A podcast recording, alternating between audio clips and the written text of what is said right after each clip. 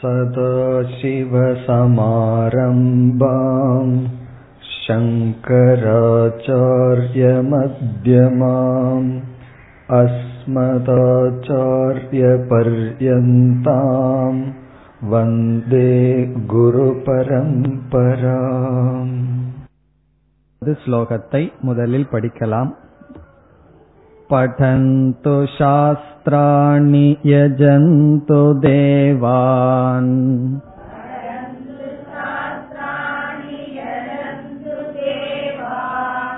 कुर्वन्तु कर्माणि भजन्तु देवताः।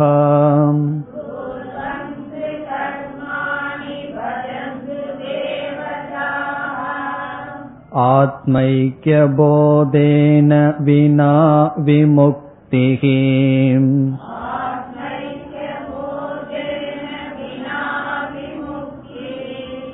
न सिद्ध्यति ब्रह्मशतान्तरेऽपि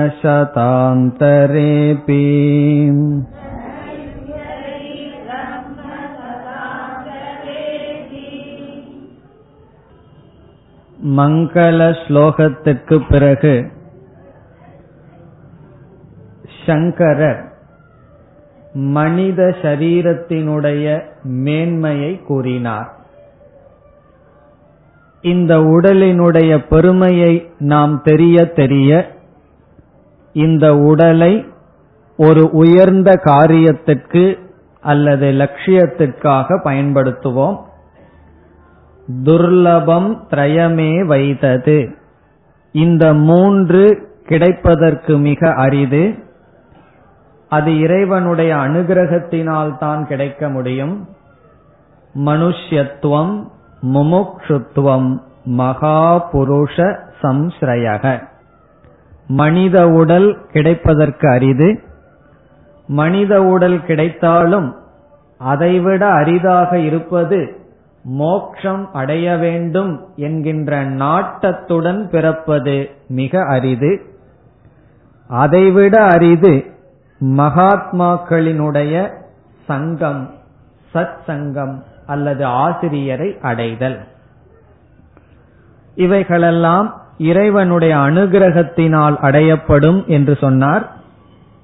அதற்கு அடுத்ததாக நம்முடைய சுய முயற்சி தேவை என்பதை ஆசிரியர் வலியுறுத்தினார். கிடைக்க முடியாத இந்த உடலை அடைந்ததற்கு பிறகு அறிவு திறனும் ஒருவன் அடைந்ததற்கு பிறகு தன்னுடைய முக்திக்காக யார் முயற்சி செய்யவில்லையோ இறைவனை அடைவதற்காக யார் முயற்சி செய்யவில்லையோ அவன் தன்னையே கொள்பவன் ஆகின்றான் தற்கொலை செய்பவன் ஆகின்றான் என்று பேசினார். அதற்கு அடுத்ததாக நான்காவது ஸ்லோகத்தில் நாம் பார்த்த கருத்து மோக்ஷம் என்று இங்கு சொல்லப்படுகின்ற இறைவனை அடைதல் என்பது அல்லது மன நிறைவை அடைதல் என்பது இறைவனை அறிதல். இறைவனை அறிதலே இறைவனை அடைதல். ஆகவே இங்கு என்ன சொல்கின்றார்? இறைவனை பற்றிய அதாவது மெய்ப்பொருளை பற்றிய ஞானத்தை அடைவதை விடுத்து ஒருவன் எவ்வளவு வருடங்கள் எந்த சாதனைகள் செய்து கொண்டிருந்தாலும் அதனால் இவன் மோட்சத்தை அடைய முடியாது என்று சொல்கின்றார். அந்த கருத்தை பார்த்து வருகின்றோம். நான்காவது ஸ்லோகத்தை இப்பொழுது பார்த்தால் படந்து சாஸ்திராணி விதவிதமான சாஸ்திரங்களை ஒருவன் படிக்கட்டும். யஜந்து தேவான் விதவிதமான தேவதைகளை ஒருவன் வழிபடட்டும். குர்வந்து கர்மாணி விதவிதமான செயல்களில் ஒருவன் ஈடுபடட்டும். பஜந்து தேவதாக விதவிதமான தேவதைகளை இவன் தியானம் செய்யட்டும். ஆனால் இவ இவைகளினால் மட்டும் மோக்ஷம் இல்லை என்று சொல்கின்றார். இப்ப இவைகளெல்லாம் செய்யக்கூடாதா? இவைகள் செய்வதனால் என்ன பலன் என்பதை அடுத்த ஸ்லோகத்தில் சொல்லுவார். ஆனால் இவைகளை மட்டும் செய்வதனால் ஒருவன் மோட்சத்தை அடைய முடியாது என்பதை மூன்றாவது பகுதியில் கூறுகின்றார்.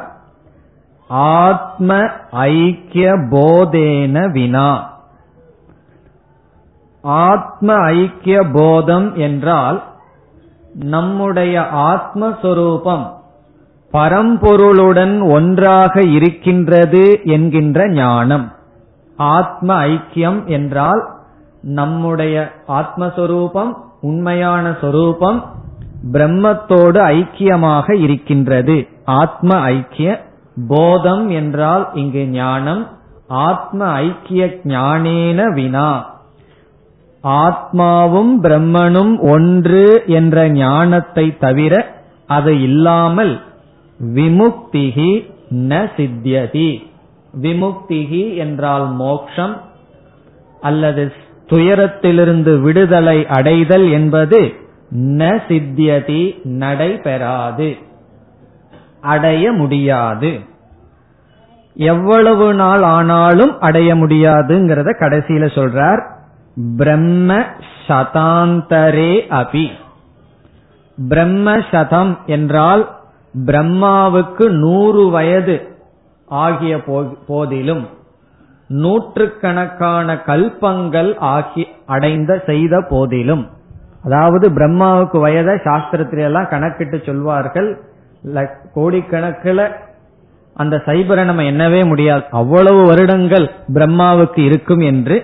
அப்படி நூறு கணக்கான பிரம்மாவினுடைய வருடங்கள் இவ்விதம் செய்த போதிலும் பிரம்ம சதாந்தரே அபி பிரம்ம கல்பங்கள் நூறு சென்றாலும் முக்தி என்பது கிடையாது.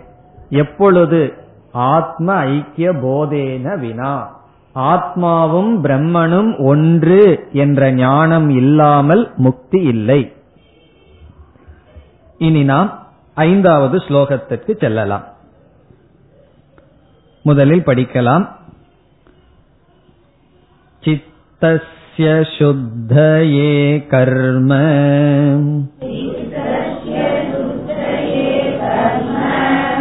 न तु वस्तूपलब्धये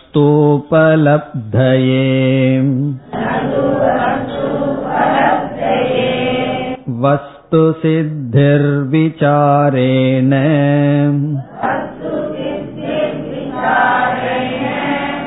न किञ्चित् कर्म कोटिभिः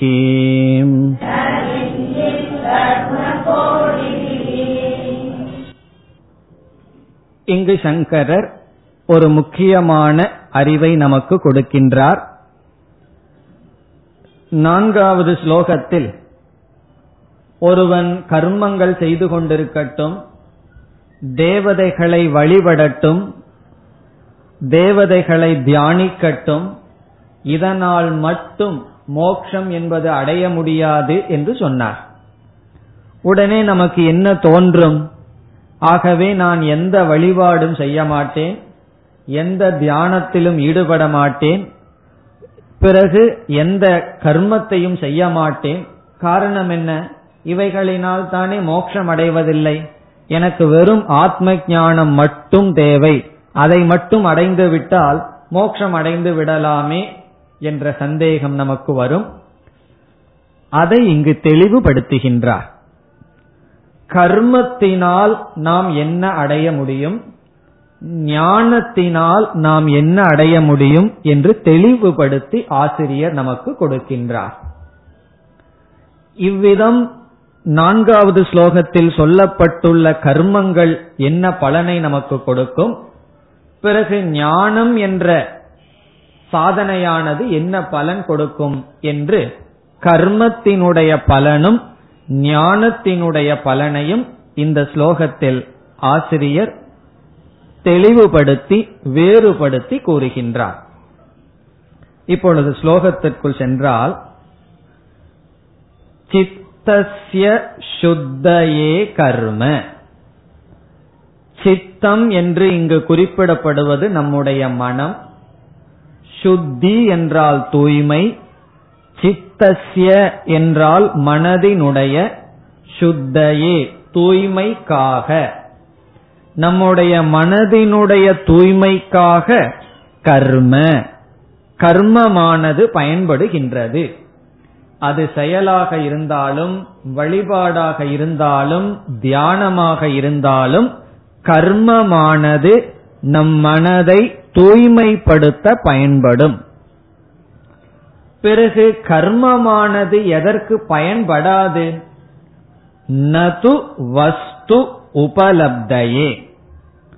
வஸ்து என்றால் ஒரு பொருள் உபலப்தி என்றால் ஞானம். ஒரு பொருளை பற்றிய அறிவை அடைய ந ந என்றால் பயன்படாது. கர்மமானது பயன்படாது. மனதை தூய்மைப்படுத்துவதற்கு கர்மமானது பயன்படும். ஆனால் ஒரு பொருளை பற்றிய ஞானத்தை அடைய கர்மமானது நமக்கு பயன்படாது. ந என்றால் அவ்விதம் இல்லை ந கர்ம. கர்மமானது பயனில்லை. எதற்கு? வஸ்து உபலப்தி. உபலப்தினா ஞானம். வஸ்து உபலப்தி ஒரு பொருளை பற்றிய அறிவை அடைய. இப்ப இந்த இடத்துல கர்மத்தை பற்றி சுருக்கமாக சில சிந்தனைகளை மேற்கொள்வோம். சாஸ்திரத்தில் கர்ம என்ற சொல்லுக்கு இடத்திற்கு தகுந்தாற்போல் பொருள் இருக்கின்றது. இந்த இடத்தில் கர்ம என்றால் நம்முடைய உடலிலிருந்து அதாவது ஸ்தூல சரீரத்திலிருந்தும் நம்முடைய வாக்கிலிருந்தும் மனதிலிருந்தும் வெளிப்படுகின்ற செயல்கள். காயிக வாச்சிக மானச வியாபாரம். வியாபாரம்னா ஆக்டிவிட்டி செயல்கள். அத கர்மம் என்று சொல்கின்றோம். உடலினால் செயல் செய்கின்றோம் வாக்கினால் செயல் செய்கின்றோம் பிறகு மனதினாலும் தியானம் முதலிய செயல்களில் ஈடுபடுகின்றோம். இப்படி செய்யப்படுவதுதான் கர்ம இந்த கர்ம என்பது செயல். செயலினால் எதையெல்லாம் நாம் அடையலாம்? செயல் செய்வதனால் எதெல்லாம் நம்மால் அடையப்படுகின்றது என்ற விசாரத்தில் நான்கை சாஸ்திரத்தில் கூறுவார்கள். செயலினால் நான்கு பலத்தை நாம் அடையலாம். ஒவ்வொன்றாக இப்பொழுது பார்ப்போம். முதல் பிரயோஜனம் ஒரு பொருளை உற்பத்தி செய்யலாம். இல்லாத இருக்கின்ற பொருளை நாம் உருவாக்கலாம். உருவாக்குதல் செயலினுடைய ஒரு பலன். இப்ப இல்லை பிறகு உருவாக்குவது. உதாரணமாக நம்மிடம் களிமண் மட்டும் இருக்கின்றது அதை பானையாக உருவாக்குதல். நம்மிடம் செங்கல்லோ சிமெண்ட் இருக்கு வீடாக உருவாக்குதல். அப்படி செயலினுடைய ஒரு பலன் உற்பத்திகி உருவாக்குதல். செயலினுடைய இரண்டாவது பலன் கர்மத்துக்கு கிடைக்கின்ற இரண்டாவது பலன் அல்லது கர்மத்தினால் நாம் அடையும் இரண்டாவது பலன் விகாரியம். விகாரியம் என்றால் மாற்றலாம். ஒரு வீடு இருக்கின்றது அதை உற்பத்தி செய்வது ஒரு விதமான பலன். இரண்டாவது ஏற்கனவே வீடு உற்பத்தி செய்யப்பட்டு விட்டது. பிறகு நாம் அதில் சில மாற்றத்தை செய்ய விரும்புகின்றோம். புதிதாக ஒரு வீட்டை நாம் வாங்குகின்றோம். அதில் நமக்கு மாறுதலை விரும்புகின்றோம். அப்பொழுது என்ன செய்ய வேண்டும்? அமர்ந்து தியானம் செய்து கொண்டிருந்தால் வீடு மாறிவிடுவா என்றால் நாம் மாறுவதற்கு செயல் செய்ய வேண்டும். அது விகாரியம். விகாரியம் என்றால் மாற்றுதல். செயலினால் ஒன்றை இன்றொன்றாக மாற்றி அமைக்கலாம். இனி செயலுக்கு மூன்றாவது பிரயோஜனம் சம்ஸ்காரியம். சம்ஸ்காரியம் என்றால் செயலினால் ஒரு பொருளை தூய்மைப்படுத்தலாம். தூய்மைப்படுத்துவது என்பது செயலினுடைய இனி ஒரு பிரயோஜனம். நமக்கு ஆடை இருக்கின்றது. பருத்தியிலிருந்து துணியாக மாற்றுவது நாம் முதலில் சொன்ன உற்பத்தி. துணியை ஷர்ட்டாக மாற்றுவது விகாரியம். பிறகு என்ன ஆகிவிட்டது அதை நம்ம பயன்படுத்தப்படுத்த அழுக்காகிவிட்டது. தூய்மைப்படுத்தணும்னு சொன்னா என்ன செய்ய வேண்டும்? செயல் செய்ய வேண்டும். அப்படி சம்ஸ்காரியம் தூய்மைப்படுத்துதல். அது கர்மத்தினுடைய பலன். இனி கர்மத்தினுடைய நான்காவது பலன் ஆப்திகி. ஆப்தி என்றால் ஒரு இடத்திலிருந்து இனியொரு இடத்தை அடைதல். ஒரு இடத்திலிருந்து இனியொரு இடத்துக்கு போகணும்னா நடத்தல் என்ற செயலை செய்ய வேண்டும். செல்லுதல். இந்த நான்கு தான் கர்மத்தினால் நாம் அடையக்கூடிய பலன். வாழ்க்கையில நம்ம எதை அடைந்தாலும் செயலினால் எதை அடைந்தாலும் முயற்சியினால் எதை அடைந்தாலும் இந்த நான்குக்குள் வரும். ஒன்னா உற்பத்தி செஞ்சிருப்போம் உருவாக்கி இருப்போம் அல்லது மாற்றி இருப்போம் அல்லது தூய்மைப்படுத்தி இருப்போம் அல்லது டிரான்ஸ்போர்ட் ஒரு இடத்திலிருந்து இனி ஒரு இடத்துக்கு போயிருப்போம். இதுதான் கர்மத்தினுடைய பலன். இந்த நான்கு பலனுக்கு அப்பாற்பட்ட பலன் கர்மத்துல நமக்கு கிடைக்காது. ஒரு செயலிலிருந்து நமக்கு கிடைக்காது. ஆனால் இங்கு சங்கரர் இந்த நான்கு ஒன்றை நமக்கு சொல்கின்றார். எதன் அடிப்படையில் என்றால் நான்காவது ஸ்லோகத்துல சில கர்மங்களை சொன்னார். என்ன கர்மங்கள்? சாஸ்திரம் படிக்கிறது. இறைவனை வழிபடுதல் பூஜை செய்தல் யாகம் செய்தல் பிறகு தியானம் செய்தல். இப்படி விதவிதமான செயல்களில் ஈடுபடுகின்றோம். சமுதாய சேவை செய்தல் என்றெல்லாம் எத்தனையோ செயல்ல ஈடுபடுறோம். இப்ப இந்த செயல் நம்முடைய மோக்ஷத்துக்கு எந்த விதத்துல சம்பந்தப்படுகின்றதுங்கிறது கேள்வி.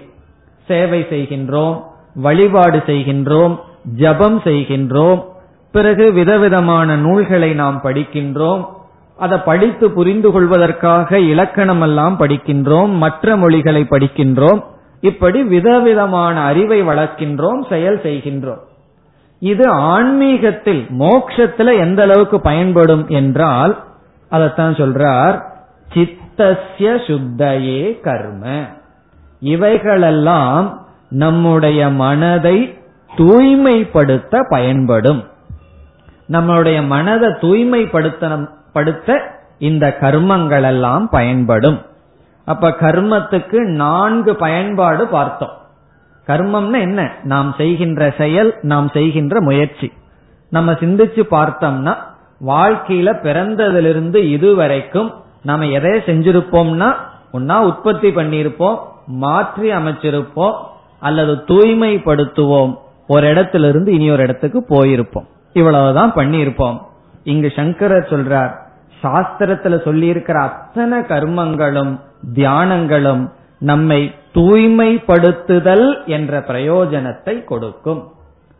அந்த தூய்மைப்படுத்துதல்ங்கிற பிரயோஜனத்திற்கு மேல் கர்மம் பயன்படாது. நமக்கு பசிக்குதுன்னு வச்சுக்குவோமே. நம்ம முதல்ல பிளேட் வைக்கிறோம் அல்லது இலை வைக்கின்றோம். அதை முதல்ல என்ன செய்யணும்? தூய்மைப்படுத்த வேண்டும்.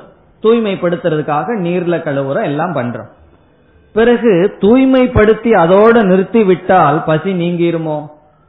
அதற்கு அடுத்தது முக்கியமானது என்ன இருக்கு? உணவை பரிமாறி நம்ம சாப்பிடணும். அதே போல மனதில் சித்தத்தில் சுத்தி வருவதற்காக கர்மங்கள் பயன்படுகின்றது.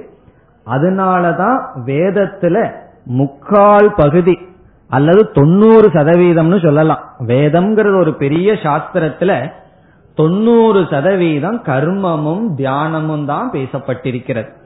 ஏன்னா தூய்மைப்படுத்துறது தான் பெரிய விஷயம். பிறகு கடைசியில் இருக்கிற பத்து பர்சன்ட் ஆஃப் வேதத்துல தான் நமக்கு உபனிஷத் என்ற பகுதி வருகின்றது. அது எதற்கு? வஸ்து உபலப்தி ஞானத்திற்காக. இப்போ ஞானம்ங்கிறது நமக்கு வரணும்னா வேதத்தில் இருக்கிற கடைசி பகுதியை நம்ம விசாரம் பண்ணி ஞானத்தை அடையணும். ஆனால் கர்மத்தினால் மட்டும் அந்த ஞானத்தை அடைய முடியாது. கர்மம் சித்த சுத்திக்கு நமக்கு பயன்படும். இனி அடுத்த சந்தேகம் எல்லாம் நமக்கு வரலாம். அந்த சித்த சுத்தினா எப்படி? சுத்தமான மன எப்படி இருக்கும் என்று அதை ஆசிரியர் சொல்ல போகின்றார். இப்படிப்பட்ட மனம்தான் சித்த சுத்தியை அடைந்தது. இப்படிப்பட்ட தன்மைகள் தேவை என்று ஆசிரியர் கூறப் போகின்றார். அவைகளை நாம் பார்க்கலாம் பிறகு. இனி இரண்டாவது வரிக்கு வந்தால் வஸ்து சித்திகி விசாரேன. முதல் வரியில் என்ன பார்த்தோம்? மனதை தூய்மைப்படுத்த கர்மமானது பயன்படும்னு பார்த்தோம். மோக்ஷங்கிறத அடையணும்னா ஞானம்ங்கிறத அடையணும்னு பார்த்தோம். இதுல படிப்படியா இருக்கு. கவனமா கேட்டு கேட்டு வந்தால்தான் உங்களுக்கு அந்த படி புரியும். கர்மமானது மனதை தூய்மைப்படுத்த பயன்படும்ங்கிறது முதல் ஸ்டெப் மோக்ஷம் வேண்டும் என்றால் ஞானம் வேண்டும்னு பார்த்தோம். ஞானத்தினாலதான் மோக்ஷத்தை அடைய முடியும். மனதில் இருக்கின்ற துயரத்திலிருந்து விடுதலை அடையணும்னா என்ன செய்யணும்? நமக்கு ஞானம் தேவை. இனி அடுத்த கேள்வி என்ன செய்தால் ஞானம் வரும்? மனம் தூய்மை அடைய வேண்டும் அதற்கு கர்மம் செய்யணும்னு பார்த்தாச்சு. கர்மத்தினுடைய பயன்பாடு சம்ஸ்காரியம் தூய்மைப்படுத்துதல். மோக்ஷம் வேண்டும்னு சொன்னா ஞானம் வேண்டும். என்ன ஞானம்னு ஆசிரியர் சொல்லிட்டார். ஆத்ம ஐக்கிய போதம்னு சொன்னார். இந்த ஞானம் வர்றதுக்கு என்ன செய்ய வேண்டும்? அதைத்தான் கூறுகின்றார். வஸ்து சித்திகி வஸ்து சித்தி என்றால் ஒரு பொருளை பற்றிய அறிவு. இங்கு சித்தின்னு சொன்னா அறிவு. வஸ்து சித்தி என்றால் ஒரு பொருளை பற்றிய அறிவு. இங்கு குறிப்பாக ஆசிரியர் வஸ்து என்று எழுதும் பொழுது பிரம்மத்தை மனதில் வைத்து எழுதுகின்றார். பரபிரம்மத்தை பற்றிய அறிவானது அதுதான் உண்மையான வஸ்து. இந்த வார்த்தை நம்ம கேள்விப்பட்டிருக்கலாம். வஸ்து அப்படின்னா பொருள். உண்மையான வஸ்து என்ன? எப்பொழுதும் இருக்கிறது தான் வஸ்து. அழியக்கூடியதெல்லாம் வஸ்துன்னு சொல்ல முடியாது. அது வஸ்துவை போல தெரியலாம். உண்மையா இருக்கிறது பரம்பொருள். அந்த பரம்பொருள் வஸ்து சித்திகி அது எதனால்? ஞானம் எதனால வரும்? ஆசிரியர் சொல்றார் விசாரேன விசாரத்தினால். இந்த இடத்துல ஒரு வார்த்தையை சேர்த்திக்கணும். வேதாந்த விசாரேன. என்ன எதையாவது விசாரம் பண்ணிட்டு இருந்தா? கிடையாது. வேதாந்த விசாரம். வேதாந்தத்தை விசாரம் செய்வதன் மூலமாக நமக்கு என்ன கிடைக்கும்? ஞானம் கிடைக்கும். இப்ப வேதாந்த விசாரம் செய்வது விசாரம் என்பதனுடைய லட்சணத்தையும் நம்ம பார்க்க போறோம். விசாரம் என்ற சாதனையினால் நமக்கு ஞானம் கிடைக்கும். ஞானத்தினால் நமக்கு மோட்சம் கிடைக்கும். பிறகு கர்மத்தினால் என்ன கிடைக்கும்? சித்த சுத்தி மன தூய்மை நமக்கு கிடைக்கும். அதான் இங்க ஆசிரியர் கூறுகின்றார் வஸ்து சித்திகி விசாரேன. விசாரத்தினால் ஒரு பொருளை பற்றிய ஞானம் நமக்கு வரும். இங்கு பிரம்மத்தை பற்றிய ஞானம் நமக்கு கிடைக்கும். இனி அடுத்த கேள்வி விசாரம் என்ற சொல்லுக்கு என்ன இலக்கணம்? என்ன லட்சணம்? என்றால் தத்துவ பரீட்சா விசாரக. தத்துவ பரீட்சா என்றால் தத்துவம்னா ஒரு பொருள் ஒரு பொருளை பற்றி ஆராய்ந்து அதனுடைய உண்மையை தெரிதல் விசாரம். அல்லது நமக்கு தெரிந்த மொழியில சொல்லணும்னா ஆராய்ச்சி செய்தல். ஆராய்தல் என்பது விசாரம். ஆராய்ச்சி செய்தல். ஆராய்ச்சி செய்தல்னா என்ன? ஒரு பொருளினுடைய தன்மை என்ன? அதனுடைய உண்மை என்ன? என்று புரிந்து கொள்வதற்காக செய்யப்படுகின்ற ஆராய்ச்சி. அந்த விசாரத்தை எப்படி செய்யணும்? இந்த விசாரம் நடைபெறணும்னா என்னென்ன நிபந்தனை வேணும்னு எல்லாம் ஆசிரியரே சொல்ல போற ஆகவே போக போக நமக்கு தெளிவாகும். இப்ப விசாரம் என்றால் தத்துவ பரீட்சா. சரி ஆராய்ச்சி எப்படி பண்றது? நம்மளே கண்ண மூடி உட்கார்ந்துட்டு பண்ணலாமான்னு சொன்னா பிரமாணேன தத்துவ பரீட்சா. எது நமக்கு ஞானத்தை கொடுக்குமோ அந்த கருவியின் துணை கொண்டு ஆராய்ச்சி செய்ய வேண்டும். இப்ப நான் வந்து விசாரம் பண்ணா எனக்கு என்ன கிடைக்கும்? பிரம்மத்தை பற்றிய ஞானம் கிடைக்கும்னு சொல்லி நான் போய் ஹிஸ்டரி புக் எடுத்து விசாரம் பண்றேன். அல்லது கெமிஸ்ட்ரி புக் எடுத்து விசாரம் பண்ணா எனக்கு என்ன கிடைக்கும்? கெமிஸ்ட்ரிய பத்தியும் ஹிஸ்டரிய பத்தியும் மேத்ஸ பத்தியும் ஞானம் கிடைக்கும். அந்தந்த புஸ்தகத்தை படிச்சா. ஆகவே பிரமாணேன தத்துவ பரீட்சா. பிரமாணம் சொன்னா எந்த பொருளை நாம தெரிஞ்சுக்க விரும்புறோமோ அந்த பொருளை பற்றிய அறிவை எந்த நூல் கொடுக்குமோ அந்த நூலை எடுத்துக்கொண்டு விசாரம் செய்தல் ஆராய்ச்சி செய்தல் அதை கேட்டல் அதை சிந்தித்தல். இது காரணம் எதற்கு? ஞானத்திற்கு காரணம். பிறகு மீண்டும் சொல்றார் ந கிஞ்சித் கர்ம கோடி பிகி இந்த ஞானம்ங்கிறது விசாரத்தினாலதான் வருமே தவிர எவ்வளவு கர்மத்தினாலும் வராதுன்னு சொல்ற. கர்ம கோடினா கோடிக்கணக்கான கர்மங்களினாலும் ந கிஞ்சித் எந்த அறிவும் நமக்கு வராது. அறிவு என்பது விசாரத்தினால்தான் வருமே தவிர தானாக வந்து விடாது. அல்லது செயலிலேயே இருந்து கொண்டால் அறிவு வராது. கர்ம கோடின்னு வேற சொல்லிட்டார். கோடிக்கணக்கான கர்மங்கள் சேர்ந்தாலும் நமக்கு வந்து ஞானம் வராது. இப்ப அதுக்கு உதாரணம் பார்த்தா புரிந்துவிடும். இப்ப உங்களிடம் இந்த கிளிப்ப காமிச்சு இது என்ன கலர்னு கேட்டா நீங்க பார்க்கிறீர்கள் இது நீல கலர்னு சொல்லி விடுகிறீர்கள். ஒருவர் வந்து பார்க்க முடியாத இடத்துல அமர்ந்திருக்கின்றார். அவருக்கு வந்து இந்த கிளிப் நான் சொல்லப்பட்ட இந்த கிளிப்பு என்ன கலருங்கிற ஞானம் அடையணும்னு சொன்னா தியானம் பண்றாருன்னு வச்சுக்கோமே. அல்லது பூஜை பண்றாருன்னு வச்சுக்கோமே. எவ்வளவு வருஷம் ஒரு பூஜை பண்ணலாம்? நூறு வருஷம் பூஜை பண்ணட்டும். அல்லது நூறு வருஷம் தியானம் பண்ணா இது என்ன கலர் அப்படிங்கிற ஞானம் வந்துருமான்னா. ஆனா அந்த நூறு வருஷம் பூஜை பண்ண என்ன வரும் தெரியுமோ? இதை அடை இந்த ஞானம் அடையணும்னு சொன்னா கண் அப்படிங்கிற பிரமாணத்தை பயன்படுத்தணுங்கிற புத்தி வரும்.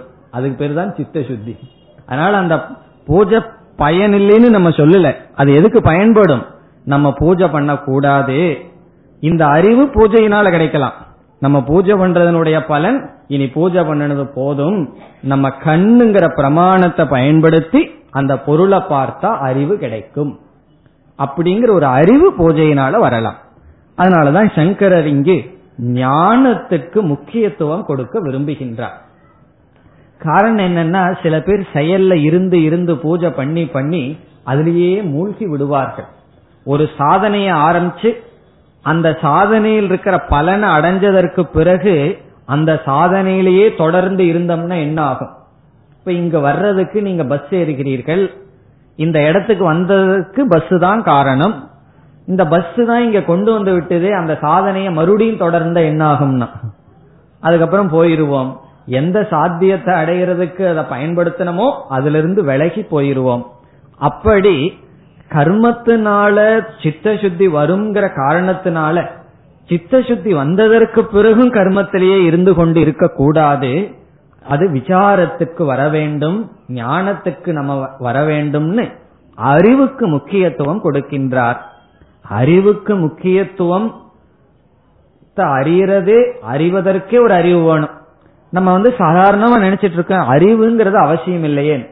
ஆனா ஆழ்ந்து சிந்தித்தால் இன்னைக்கு நம்ம எப்படி வாழ்ந்துட்டு இருக்கோம் என்பது நம்முடைய அறிவை பொறுத்துதான் இருக்கின்றது.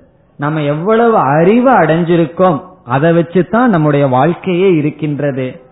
நம்ம வந்து ஒரு பயணம் என்று ஒன்றை மேற்கொண்டால் அதற்கு எப்படி வெளிச்சமோ டார்ச்சோ அது போலதான் அறிவு. வாழ்க்கைங்கிற பயணத்துக்கு நமக்கு வெளிச்சமாக இருப்பது அறிவு அதனுடைய அடிப்படையில தான் நம்ம பயணத்தை தொடர்கின்றோம்.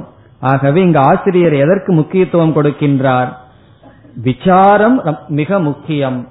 தத்துவ பரீட்சா ஒரு பிரமாணத்தின் மூலமாக அறிவை கொடுக்கின்ற பிரமாணத்தை நாம் கையாண்டு அதை விசாரம் செய்து ஆராய்ச்சி செய்து ஞானத்தை அடைய வேண்டும். ஆனா அந்த ஞானத்தை அடைகிறதுக்கு தகுதிகளையும் சித்த சுத்தியையும் கர்மம் கொடுக்கும் என்று இந்த இரண்டு ஸ்லோகத்தில் நான்கு ஐந்து இந்த இரண்டு ஸ்லோகத்தில் ஆசிரியர் என்ன செய்தார்? ஞானத்தினால்தான் மோக்ஷம் கருத்தை சொல்லி அந்த ஞானம் எதனால வரும்னா விசாரத்தினால் வரும்னு சொன்னார். இனி நாம் அடுத்த ஸ்லோகத்திற்கு செல்லலாம். அதோ விசார கர்த்தவ்யக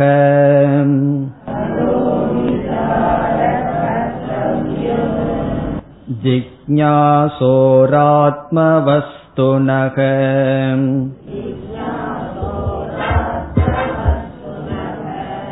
समासाद्यदया सिन्धुम्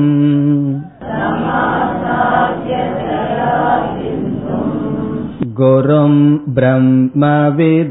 உத்தமம்.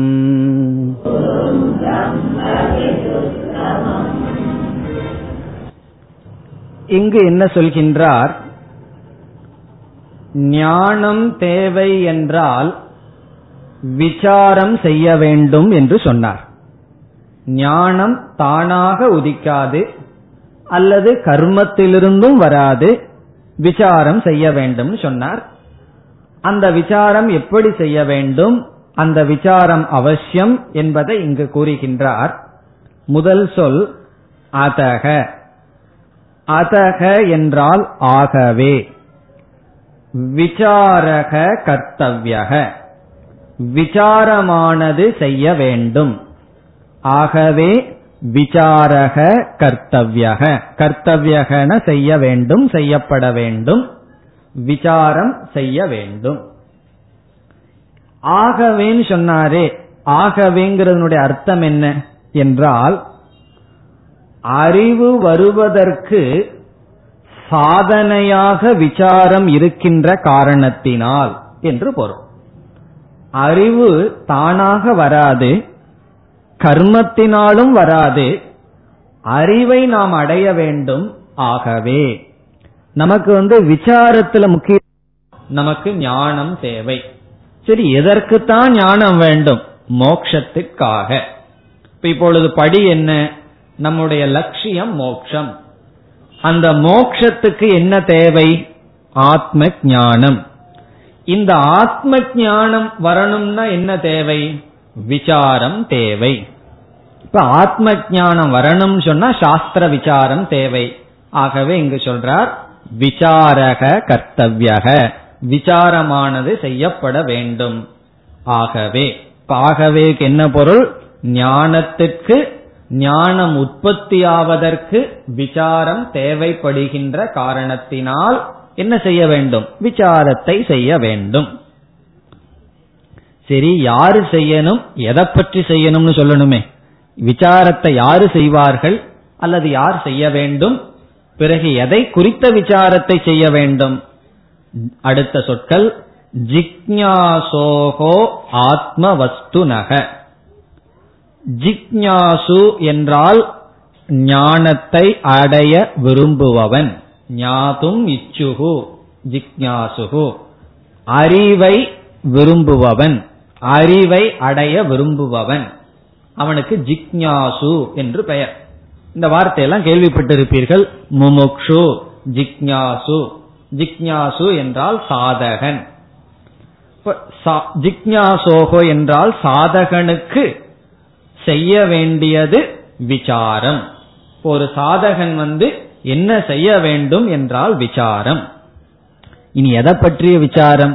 விசாரம் பண்ணணும் ஏதோ ஒரு விஷயத்தை எடுத்து ஆராய்ச்சி பண்ணணும்னா நானும் தான் ஏதோ ஒரு விஷயத்த காலையிலேருந்து சாயந்தரம் வரைக்கும் ஆராய்ச்சி பண்ணிட்டு இருக்கிறேனே. இப்ப நியூஸ் பேப்பர் எடுத்துட்டோம்னா எவ்வளவு விசாரம் பண்ணிட்டு இருக்கோம் எவ்வளவு ஆராய்ச்சி பண்ணிட்டு இருக்கோம் யாரு எப்படின்னு சொல்லி இங்க சொல்றார். எதை போய் ஆராய்ச்சி பண்ணணும்? ஆத்ம வஸ்துனக ஆத்ம வஸ்துனகனா இங்கு வஸ்துனா இருக்கிற மெய்ப்பொருள் ஆத்மா என்ற மெய்ப்பொருளை பற்றிய விசாரத்தில் ஈடுபட வேண்டும். சுருக்கமா சொன்னா ஆத்ம விசாரத்தில் ஈடுபட வேண்டும். ஆத்ம வஸ்துனக விசாரக கர்த்தவியக. இந்த ஆத்ம வஸ்துனகங்கிற சொல்ல எடுத்து விசாரகங்கிற சொல்லோட சேர்த்திக்கணும். ஆத்ம தத்துவத்தை பற்றிய விசாரத்தை கர்த்தவியக செய்ய வேண்டும். யாருக்கு? ஜிக்ஞாசுவுக்கு. ஜிக்ஞாசுவானவன் ஆத்மாவை பற்றிய விசாரத்தில் ஈடுபட வேண்டும். சரி ஏன் விசாரம் பண்ணணும்? அதற்கு நாம பதில் பார்த்தோம். விசாரத்தினாலதான் அவனுக்கு ஞானம் கிடைக்கும். சரி எதற்கு ஞானம்னு கேள்வி கேட்டா ஞானத்தினால் மோக்ஷம். இனி அடுத்த சந்தேகம் இந்த விசாரத்தை எப்படி செய்வது?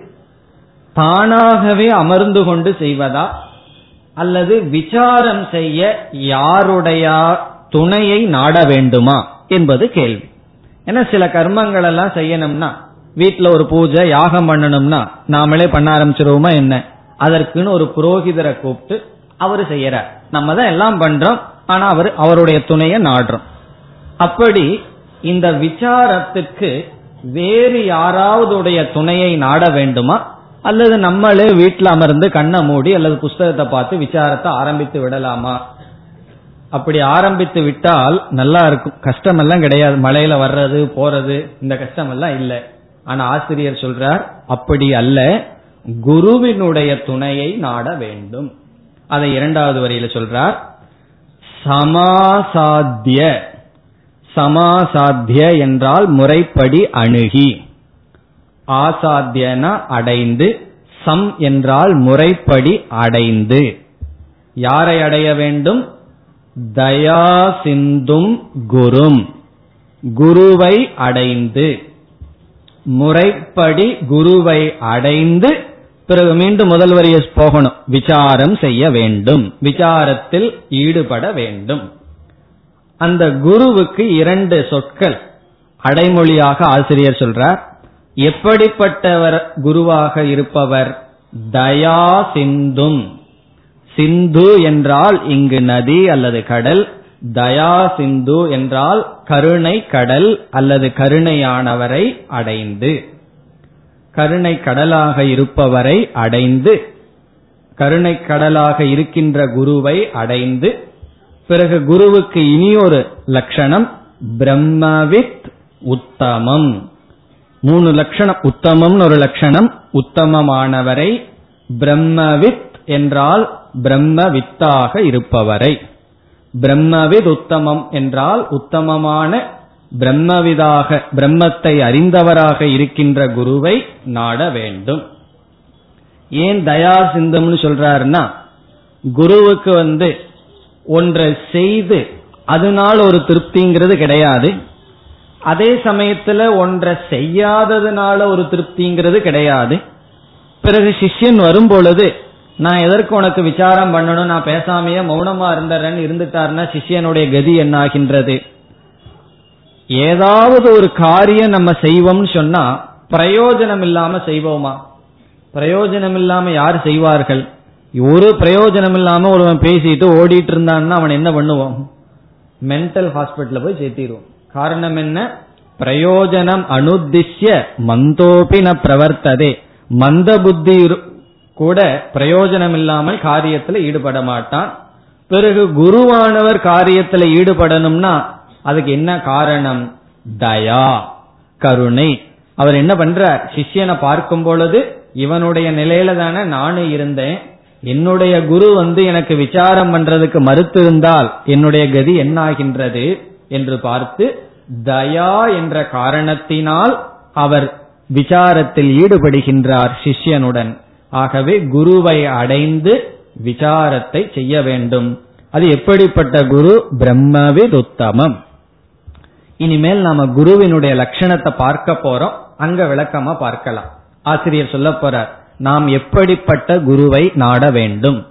எப்படிப்பட்ட சிஷ்யனாக நாட வேண்டும்? என்று சிஷ்யனுடைய லட்சணத்தையும் பார்க்க போறோம். குருவுக்கான இலக்கணத்தையும் பார்க்க போறோம்.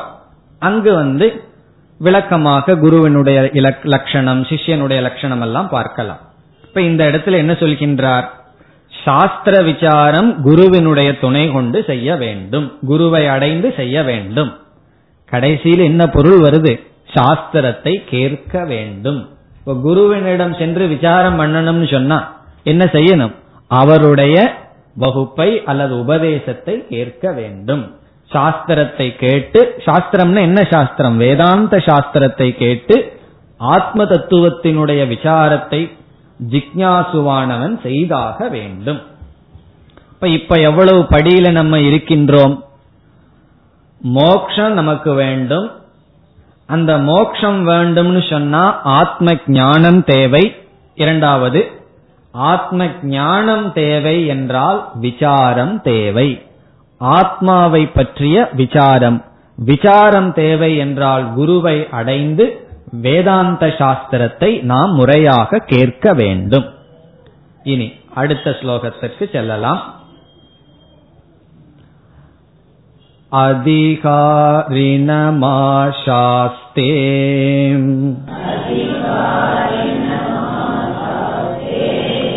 फलसिद्धिर्विशेषतः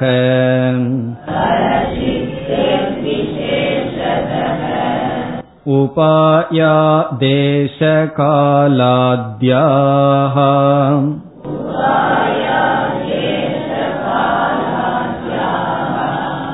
सन्त्यस्मिन् सहकारिणः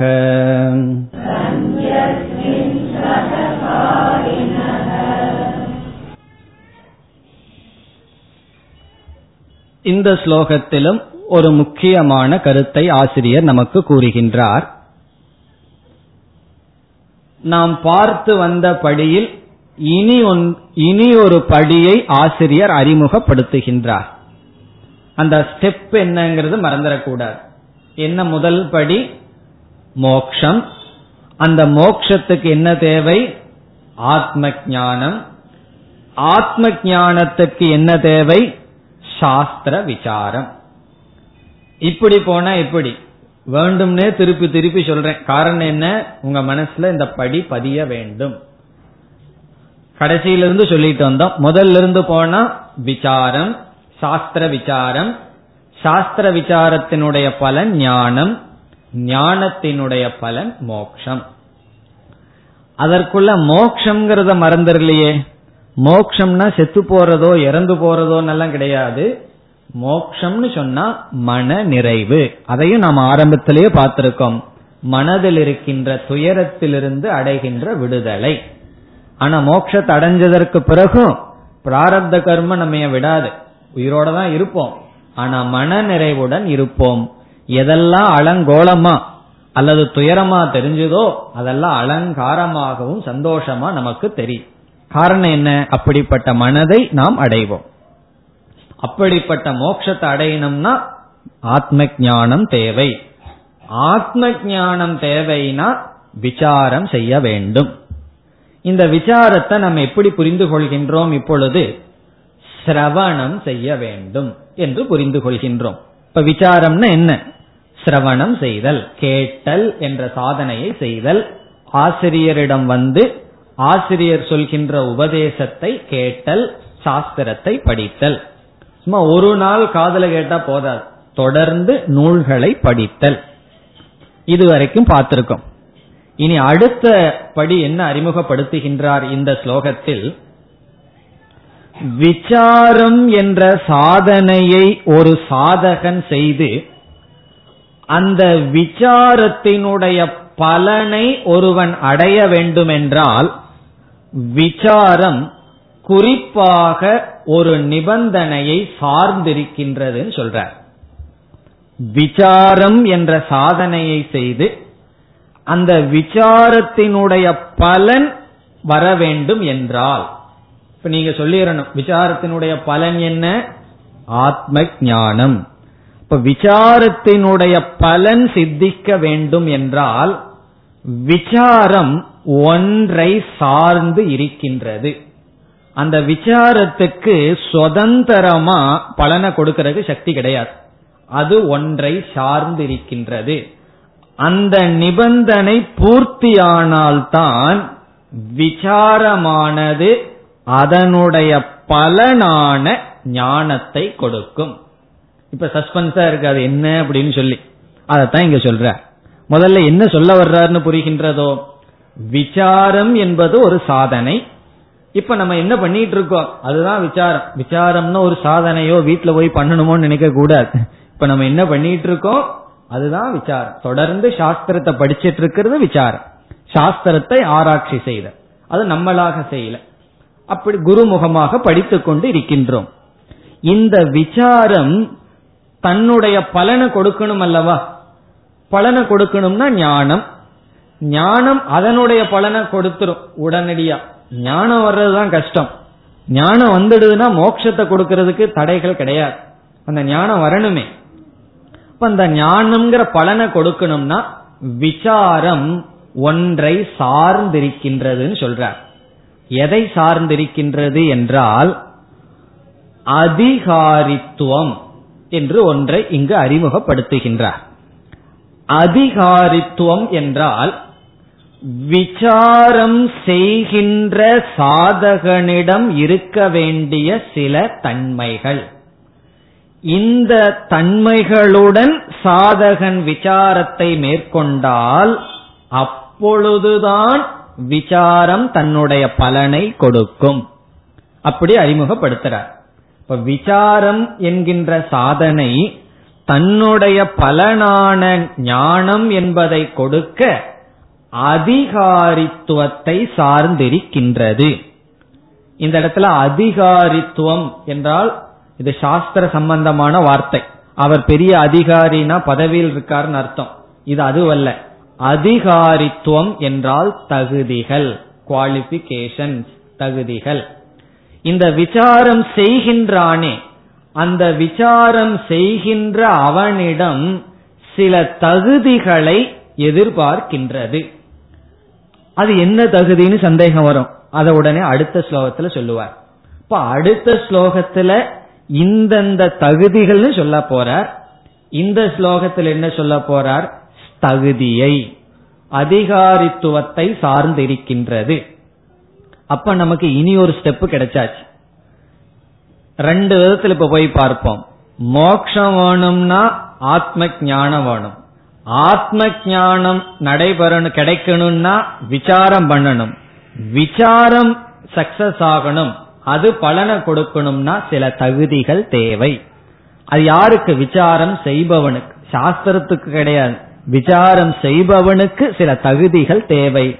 அந்த தகுதியுடன் ஆத்ம விசாரத்தை செய்தால்தான் என்ன கிடைக்கும்? ஆத்ம ஞானம் கிடைக்கும். இப்ப தகுதி இல்லாமல் இங்க நம்ம சொல்லலாம் கோடி பிகி விசார கோடிபிகின்னு சொல்லிடலாம். அங்க என்ன சொன்னார்? ஞானம் வந்து கோடிக்கணக்கான கர்மம் பண்ணாலும் வராதுன்னு சொன்னது போல தகுதிகள் இல்லாமல் விசாரம் செய்தால் இந்தந்த குணத்துடன் நீ சாஸ்திரத்தை அணுக வேண்டும். இந்தந்த தகுதிகளை நீ வரவழிச்சிட்டு நீ சாஸ்திரத்தை விசாரம் செய்தால் உனக்கு சாஸ்திரம் ஞானத்தை கொடுக்கும். விசாரத்தினுடைய பலன் கிடைக்கும்னு சொல்கின்றார். அந்த தகுதிகளை எல்லாம் ஆசிரியர் சொல்ல போகிறார் நாம் பார்க்க போகின்றோம். ஆனா சஸ்பென்ஸ்லயே வச்சிட்டு இருந்தா கிளாஸ் கேட்க முடியலையா அதை சொல்லிருங்க தகுதிகளை முதல்ல சில பேர்த்துக்கு தோணும். அதனால சொல்றேன் விவேகம் வைராகியம் முதலிய தகுதிகள். முதலியன்னு போட்டுருவோம். மீதி எல்லாம் விளக்கமா பிறகு பார்த்துருவோம். விவேகம் வைராகியம் முமுட்சுத்துவம் ஸ்ரத்தை இப்படிப்பட்ட சில தகுதிகள் எல்லாம் இருக்கு.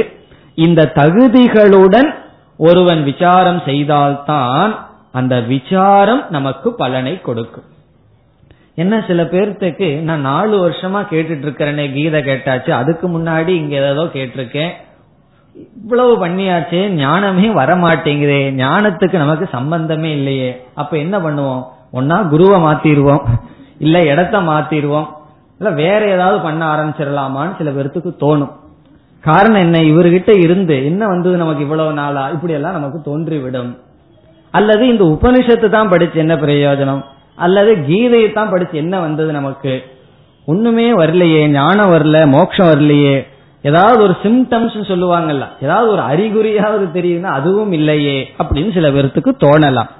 அப்ப என்ன செய்யலாம்னா விசாரத்தை விட்டுறலாமான்னா கிடையாது. அதத்தான் இங்க சொல்றார். நீ விசாரம் ரொம்ப வருஷம் பண்ணியாச்சு. ஆனா ஒண்ணுமே உனக்குள்ள நடக்கலன்னு சொன்னா இந்த விசாரத்துல தவறு கிடையாது. சில தகுதிகளுடன் விசாரம் செய்ய வேண்டும். அப்ப நீ என்ன செய்யணும்னா விசாரத்தை விடாதே. அந்த தகுதிகளை வளர்த்தி கொள்ள வேண்டும். அந்த தகுதிகளை அடைவதற்கு முயற்சி செய்ய வேண்டும். அப்புறம் என்னன்னா அந்த தகுதிகளை நீ அடைஞ்சு விசாரம் செய். ஒரே வகுப்பு போதும் மோட்சம் வர்றதுக்கு. இப்போ ஒரே ஒரு வகுப்பு போதும் எதற்குனா இந்த விசாரத்திலிருந்து நமக்கு ஞானம் வருவதற்கு. அப்ப என்ன சொல்லுவோம் தெரியுமா? இப்பதான் எனக்கு புரிஞ்சுதுன்னு சொல்லுவோம். இப்போ புரிஞ்சுதுன்னு சொல்றதுக்கு நம்ம எவ்வளவோ காலம் பாடுபட்டு வந்து தகுதிகளை நாம் வளர்த்தி உள்ளோம் சில சமயங்களில் வகுப்பு கேட்பதே நமக்கு ஞானம் வராட்டியும் கூட தகுதியை கொடுக்க பயன்படும். இந்த வகுப்பு என்ன கொடுக்கணும் நமக்கு ஞானத்தை கொடுக்கணும். ஆனால் தகுதி இல்லைன்னு சொன்னா இந்த வகுப்பே நமக்கு தகுதியை கொடுக்கறதுக்கு பயன்படும். இப்ப அது வரைக்கும் இந்த வகுப்பு எப்படி பயன்பட்டிருக்குன்னா தகுதியை கொடுக்கறதுக்கு தகுதி வந்தா இதே வகுப்பு எதுக்கு பயன்படும்? ஞானத்தை கொடுக்க பயன்படும். அதைத்தான் இங்கு ஆசிரியர் சொல்றார். இப்ப இந்த கருத்தை புரிஞ்சுக்கிறதுக்கு இனி ஒரு உதாரணம் பார்ப்போமே. இப்ப எந்த ஒரு ஞானம் வரணும்னு சொன்னாலும் மூன்று மூன்று தத்துவங்கள் நமக்கு தேவைப்படுகின்றது எந்த ஒரு அறிவுக்கும். இந்த மூன்று சரியா இருந்தா தான் ஞானம் வரும். எந்த ஒரு அறிவுக்கும்.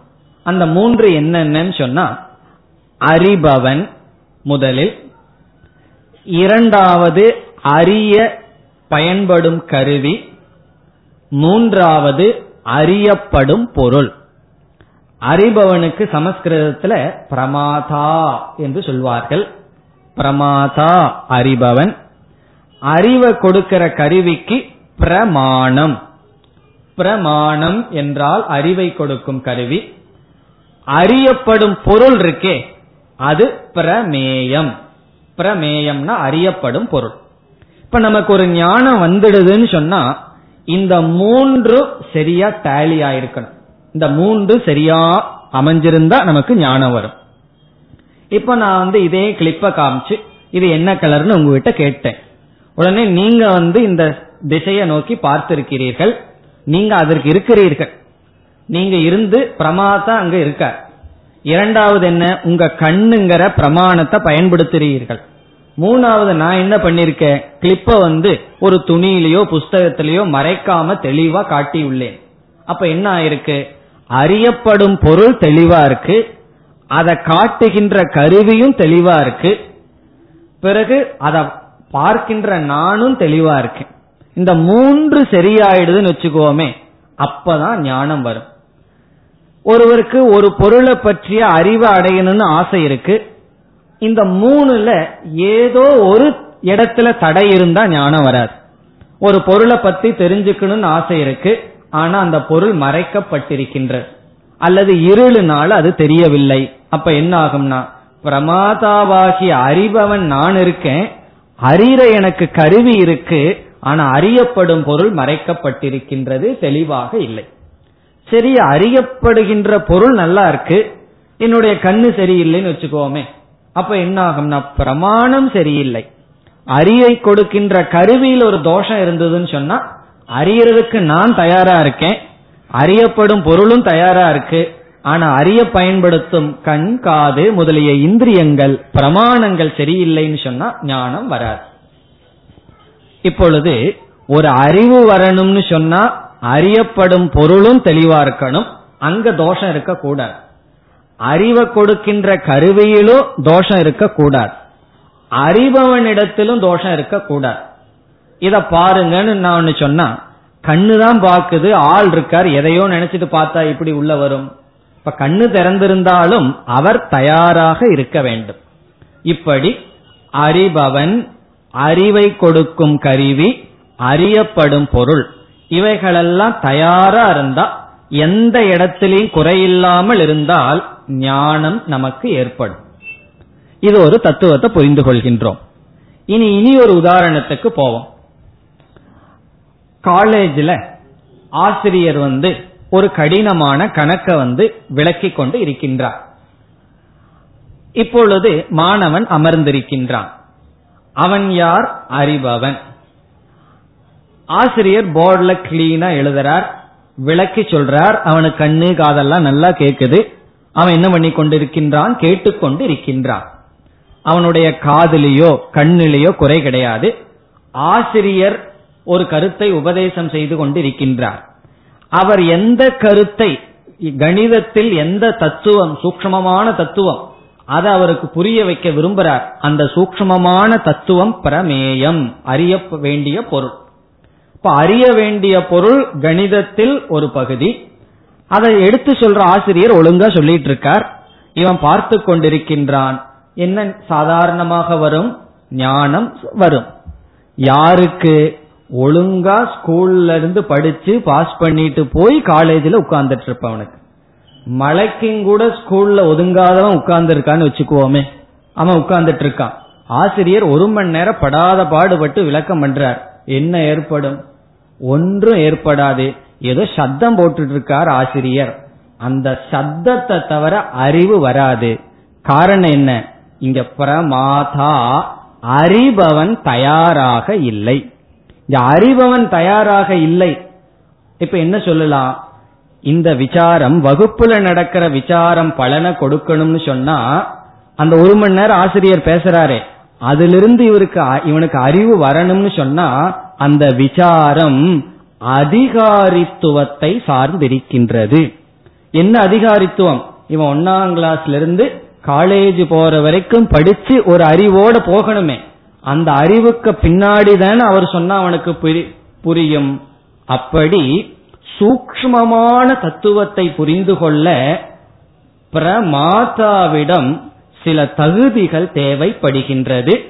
அதைத்தான் இங்கு சொல்றார். இனி அடுத்த ஸ்லோகத்தில் சொல்லுவார் என்னென்ன தகுதிகள் தேவை?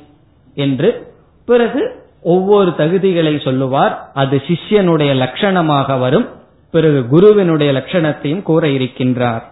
நாம் அடுத்த வகுப்பில் தொடரலாம். ஓம் போர் நமத போர் நமிதம் போர் நாற்போர் நமுதச்சதேம் பூர்ணய பூர்ணமாதாய பூர்ணமேவாவசிஷ்யதேம். ॐ शान्ति शान्ति शान्तिः